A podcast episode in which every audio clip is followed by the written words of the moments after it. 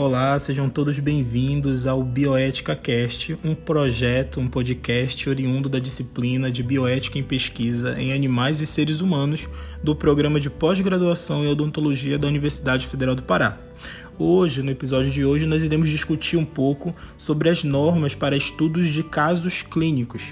Esse projeto ele é apresentado, né, será apresentado por mim, Adam Lucas, e pela Rafaela Albuquerque, ambos alunos é, do programa de pós-graduação em odontologia da UFPA.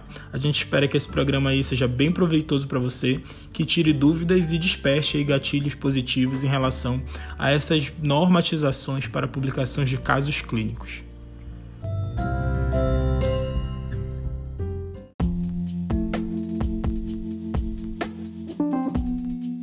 Hoje vamos falar sobre o processo de tramitação de estudo do tipo relato de caso no sistema do Comitê de Ética em Pesquisa para a área biomédica.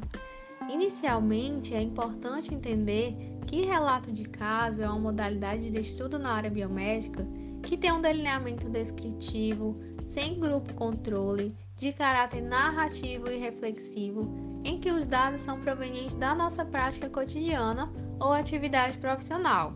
Dessa forma, os eventos descritos nesse tipo de estudo já ocorreram e não são previstos experimentos como objeto do estudo.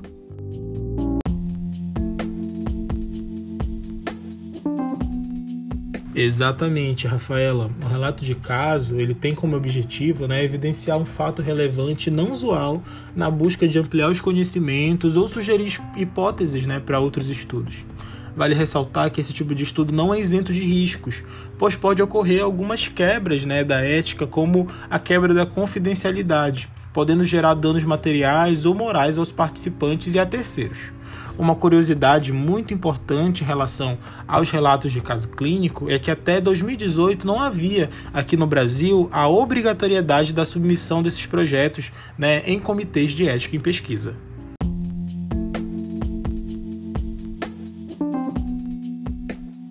Devemos sempre lembrar que esses estudos só serão eticamente aceitáveis se forem respeitados os preceitos relacionados à privacidade dos participantes, à confidencialidade dos dados e à dignidade humana.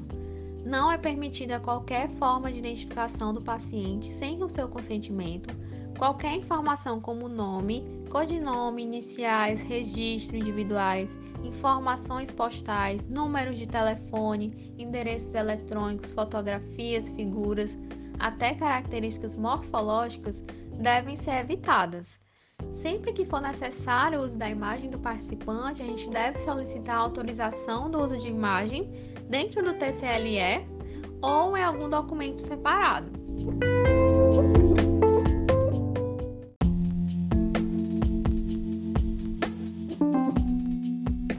Isso mesmo, e o consentimento do participante ou do responsável legal para a elaboração de um relato de caso é essencial e deve ser obtido antes da publicação ou divulgação né, desse trabalho por meio do TCLE, acompanhado do termo de assentimento, se caso necessário. Esse termo de consentimento só será dispensado em casos excepcionais e precisará de uma análise né, com apresentação de justificativa pertinente ao Comitê de Ética que fará sua análise. A análise do Comitê de Ética é soberana e a gente precisa respeitar. Dessa forma, as propostas de relato de casos elas devem ser submetidas por meio da plataforma Brasil e apreciadas pelo Comitê de Ética em Pesquisa antes da sua publicação e divulgação. Então a gente vai mandar aqui para vocês algumas orientações né, na hora de submeter e preencher né, esses dados relacionados ao relato de caso na plataforma Brasil.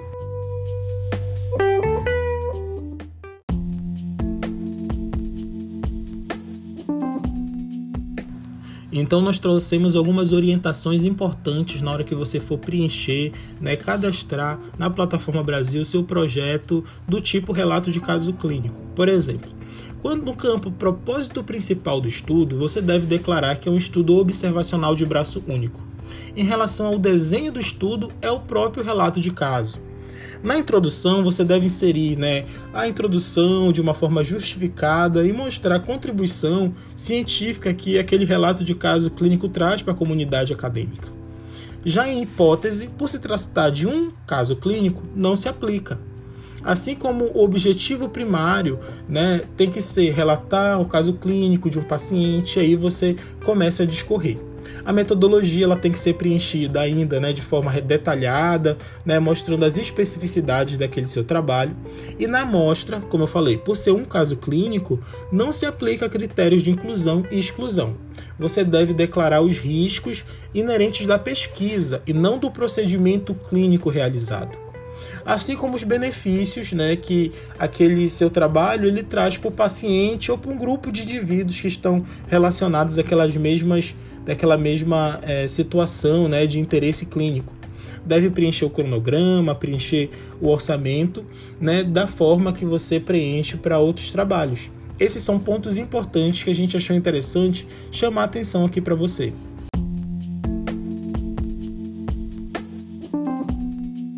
É importante ressaltar que são consideradas duas modalidades de submissão na plataforma Brasil. Uma é a modalidade de relato de caso e a outra é a modalidade de projeto de relato de caso.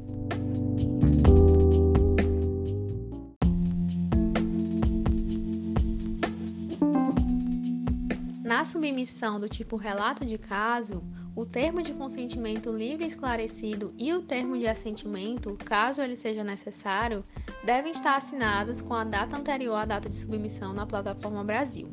E o conteúdo apresentado nessa modalidade deve ser idêntico ao conteúdo que será publicado ou divulgado. Qualquer alteração deve ser comunicada e tramitada via emendas no sistema da plataforma Brasil.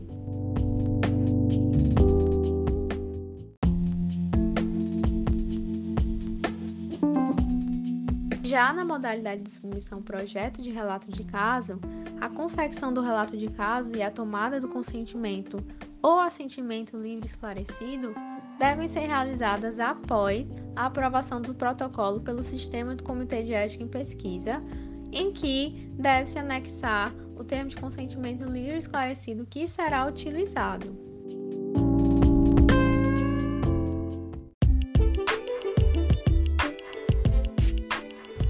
Exatamente. É importante salientar que esse produto técnico, esse episódio de podcast, ele tem caráter complementar e informativo. Para maiores informações, é importante consultar a Carta Circular de número 166 de 2018 da Comissão Nacional de Ética em Pesquisa do Conselho Nacional de Saúde do Ministério da Saúde. Aí você vai conseguir ler, discorrer, compreender e tomar propriedade acerca né, desses processos de submissão e dos aspectos éticos e legais relacionados é, à submissão de trabalhos de casos clínicos. Assim a gente agradece a audiência, agradece a sua permanência aqui no nosso episódio do podcast. Né? Eu sou o Adam Lucas e juntamente com a Rafaela nós apresentamos esse produto técnico que é fruto né, da disciplina de bioética e ética em pesquisa em seres humanos e animais da Universidade Federal do Pará, do programa de pós-graduação em odontologia, sobre supervisão da professora Roberta Souza da Almeida Couto e da professora Renata Rodrigues.